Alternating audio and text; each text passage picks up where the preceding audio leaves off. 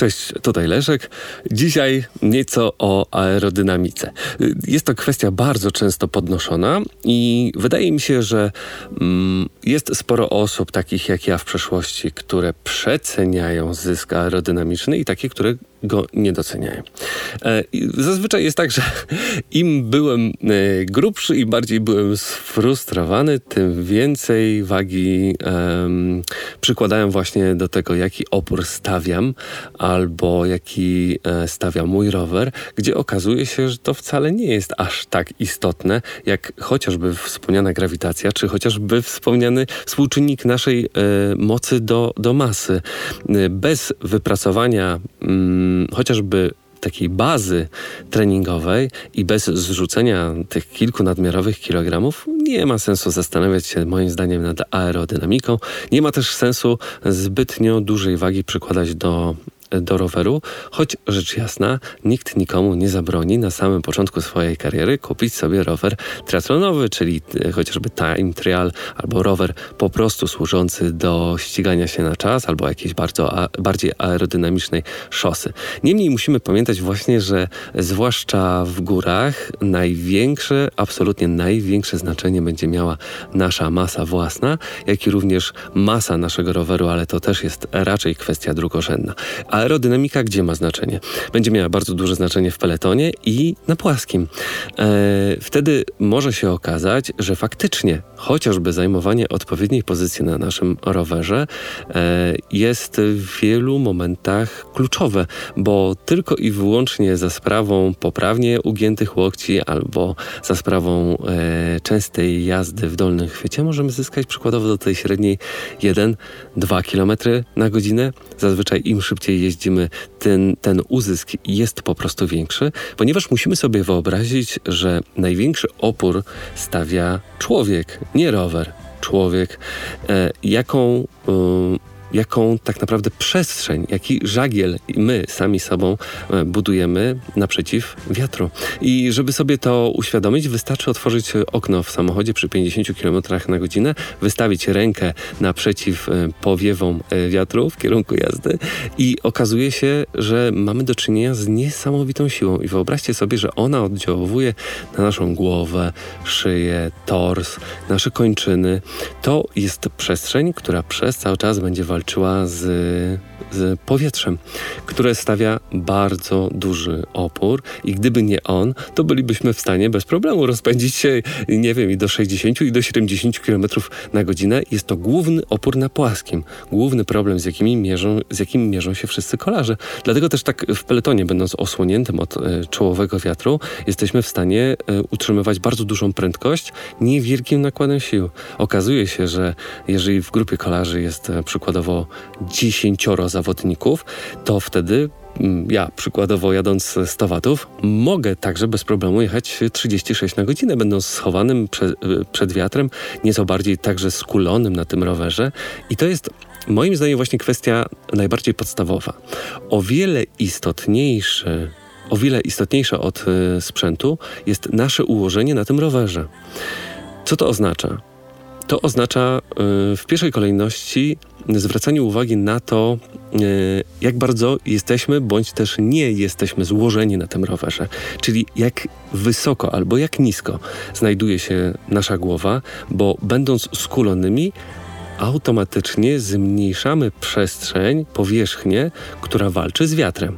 I z tego też względu możecie zauważyć, że profesjonalni kolarze, zwłaszcza w jakichś ucieczkach, zajmują e, śmieszne pozycje. Po pierwsze, jadą w dolnym chwycie, po drugie, ich łokcie są e, niezwykle ugięte, często pod kątem 90 stopni, schowane bardzo blisko e, tułowia. Głowa znajduje się niezwykle wysoko, nos jest zadarty do góry, tak żeby jak najdalej w tej pozycji obserwować e, otoczenie przed danym kolarzem i to daje e, bardzo dużą oszczędność mocy.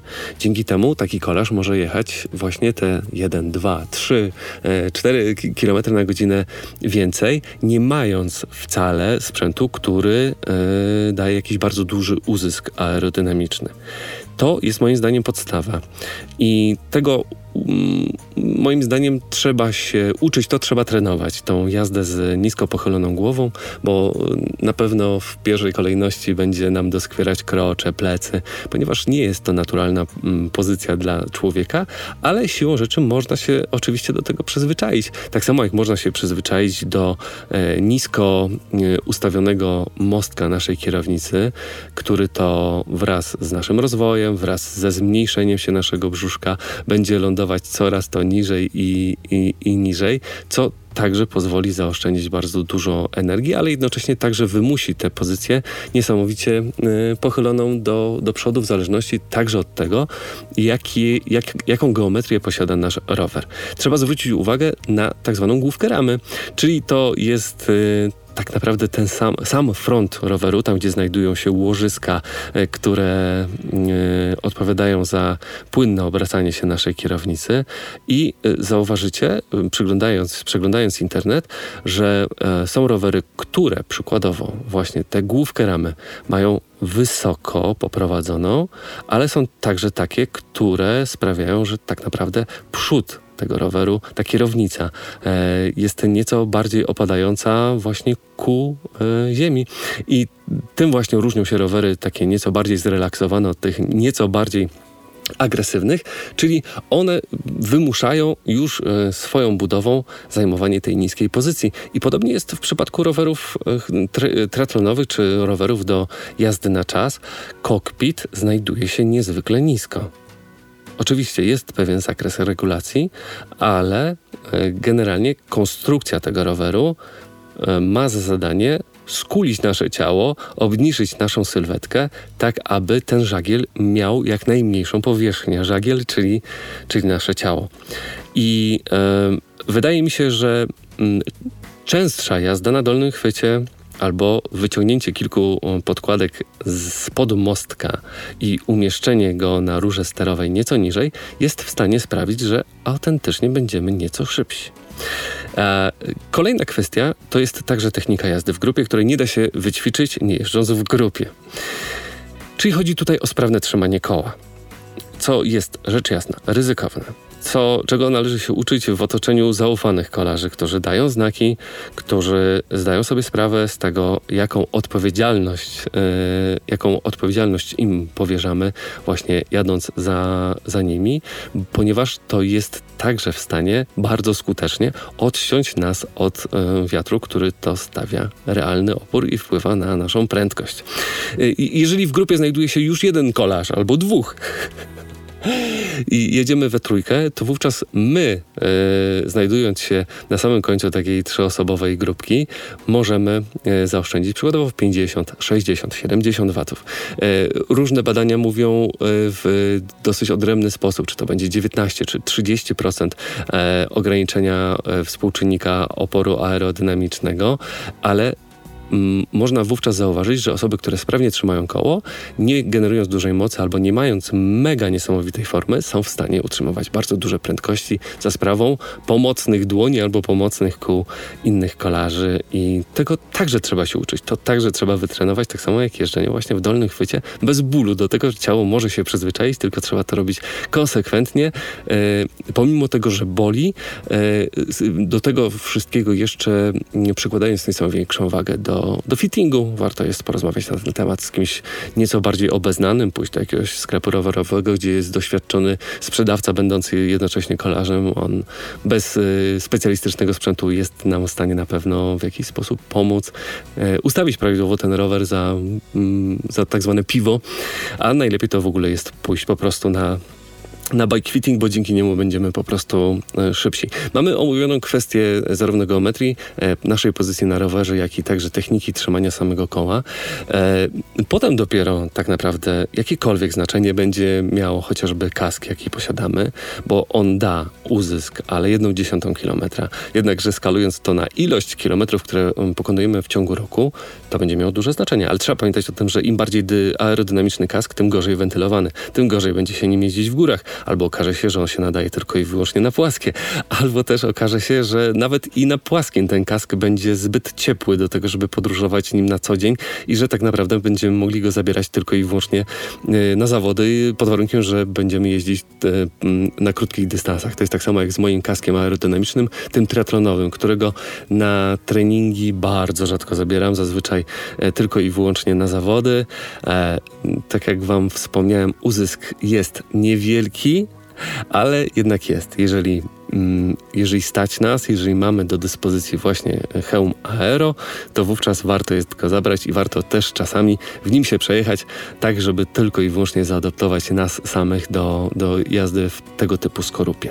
Yy, szczerze, nie wydawałbym nadgorliwie pieniędzy na, na zmianę kasku, ponieważ e, ta różnica nie będzie aż tak duża. Dużą większą różnicę dadzą koła o wysokim profilu, czyli tak zwanym wysokim stożku. Im krótsze szprychy, a im wyższa sama felga, to tutaj są oczywiście bardzo duże cudzysłowia, tym mniejszy opór aerodynamiczny, bo musimy sobie wyobrazić, że każda szprycha e, również stawia pewien opór i e, wzbudza pewne zawirowania powietrza. E, wyobraźcie sobie, że zdejmujecie wszystkie szprychy ze swojego koła i kładziecie je obok siebie. Jaką przestrzeń zajmą? Może to być na przykład kartka papieru A4, czyli kartka papieru A4 ustawiona czołowo w stronę wiatru. No i zakup kół y, przykładowo stożku 40 mm, 50 czy też 60 da bardzo fajne rezultaty. Będzie to pół kilometra na godzinę e, do średniej, ale znowu im więcej przejeżdżamy kilometrów, zwłaszcza po płaskim, tym lepsza będzie to moim zdaniem inwestycja. Z tym zastrzeżeniem, że moim zdaniem y, koła powyżej 50 mm średnio nadają się do jazdy po górach. Mam to i na myśli zwłaszcza z jazdy, ponieważ one są bardzo podatne na boczne powiewy wiatru, e, przez co na przykład będąc rozpędzonym do 60 km na godzinę, e, nie zachowując e, szczególnej uwagi, jesteśmy w stanie wylądować po prostu w rowie, ale często moim zdaniem też ten efekt jest nieco przejaskrawiany. To nie jest tak, że koła powyżej 30, między 30 a 40 mm już będą sprawiały, że wiatr będzie nas przesuwać. Ja aktualnie jeżdżę po górach na 55, Y, nie jest aż tak źle. Y, jest to pewien kompromis pomiędzy posiadaniem dwóch kompletów kół, e, jednym bardzo aerodynamicznym, a drugim y, bardzo lekkim, który jednocześnie nadaje się w góry, zwłaszcza na zjazdy, zwłaszcza na kręte zjazdy, gdzie właśnie ten wiatr boczny może nam wyrządzić wiele krzywdy. Nie narzekam na 55, ale też musicie zwrócić uwagę na to, że jestem człowiekiem ważącym 77 kg aktualnie. Oczywiście, jak rozmawiamy o stożkach, to pojawia się również kwestia dysku. Ostatnio z Karolem miałem okazję e, robić takie porównanie, e, z którego to e, wyniknęło, że sama obecność dysku, czyli pełnego koła, nie posiadającego szprychy, nie, będę, nie będącego jednocześnie śmigłem, daje uzysk na 9 km około 20 sekund. Jest to dużo i niedużo w sytuacji, kiedy ścigamy się na czas na mm, przykładowo 80 czy 100 km, będzie to miało ogromne znaczenie. Ale tylko i wyłącznie w takich warunkach, w każdych innych nie. I dysk będzie uciążliwy, e, nawet podczas niewielkich podmuchów wiatru i dysk zazwyczaj jest dedykowany tylko i wyłącznie do e, rowerów czasowych. No i właśnie, ostatnie pytanie to, czy warto jest e, ze względu na ograniczenie mm, właśnie tego oporu aerodynamicznego zakupić rower szosowy aero, czy może rower triatlonowy, rower do jazdy na czas, time trial, inaczej TT. Tylko i wyłącznie pod warunkiem, jeżeli to będzie drugi rower, bo mm, czasówka, rower e, wyposażony w tak zwane lemontki, czy też inaczej aerobary, na którym się niemalże leży, nie nadaje się do jazdy w grupie, nie nadaje się w góry, e, nie nadaje się także na dojazdy po, po mieście. Jego obsługa jest dosyć uciążliwa, chociażby z tego względu, że nie mamy przez cały czas pod ręką hamulców, będąc w pozycji aerodynamicznej, czyli właśnie kładąc się na tych lemontkach. Mamy wówczas dostęp tylko i wyłącznie do przerzutek. Musimy za każdym razem zmieniać pozycję, kiedy chcemy hamować. Wtedy, kiedy jest gdzieś w okolicach duży ruch albo kiedy są inni kolarze, raczej nie jest to sprawdzone rozwiązanie. Niemniej taki rower da kilometr km na godzinę do średniej, może 2 w zależności od tego, jakie prędkości na, na co dzień generujemy. I aktualnie mój rower triatlonowy służy mi tylko i wyłącznie do treningów jazdy na czas, czasami na zewnątrz, czasami na trenażerze, no i oczywiście do startów w zawodach, gdzie tego typu rowery są dopuszczone, bo trzeba sobie zdawać sprawę, że nawet jeżeli mamy do czynienia z duatlonem czy z triatlonem, to jeżeli jest on utrzymywany w konwencji z draftingiem, wówczas dopuszczone są tylko i wyłącznie rowery szosowe, czyli nie TT, czyli nie time trialowe. To samo tyczy się wszystkich obozów kolarskich, e, gdzie to po prostu nie pozwolą nam jechać na kole na takim rowerze, nawet nie pozwolą nam często jechać jako, jako, jako pierwsza osoba, ponieważ właśnie nie mamy możliwości e, dawania znaków, leżąc na aerobarach. E, ciężkie też dla niektórych może być e, obracanie się podczas zajmowania tego typu pozycji. Też e, dużo gorszy jest właśnie kontakt z otoczeniem na, na, na takiej maszynie, więc ona służy do szczególnych treningów w szczególnych warunkach, zazwyczaj po płaskim terenie. A i, i, I to też nie jest tak, że rower time trialowy daje gigantyczną przewagę.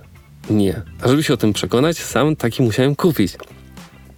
I um, też wykonywałem różnego rodzaju testy w powtarzalnych warunkach, na powtarzalnej y, mocy w tych samych okolicach i ta przewaga nie jest aż tak duża, choć oczywiście ogromne znaczenie y, będzie miała zajmowana przez nas pozycja. Jednakże jeżeli potrafimy na szosie jeździć w odpowiedniej pozycji, czyli w dolnym chwycie, z ugiętymi łokciami, y, z pochyloną bardzo y, ku ziemi głową, wówczas ten zysk będzie już na tyle duży, że wówczas przesiadka na TT nie daje aż tak dużego kontrastu. Więc to wszystko y, poddaję pod Wasze przemyślenie, tak samo jak wszystkie kwestie dotyczące chociażby aerodynamicznych ciuchów, czy też, czy też golenia nóg. No nie, nie z tego względu yy, goli się nogi, czy też kupując ciuchy nie najważniejsze jest e, właśnie ten opór aerodynamiczny, bo to są tak zwane marginal gains, czyli to są już ułamki sekund, które są w stanie nam pomóc wtedy, kiedy walczymy z innymi yy, o, o właśnie te yy, końcówki po przecinku sekund, czy też minut.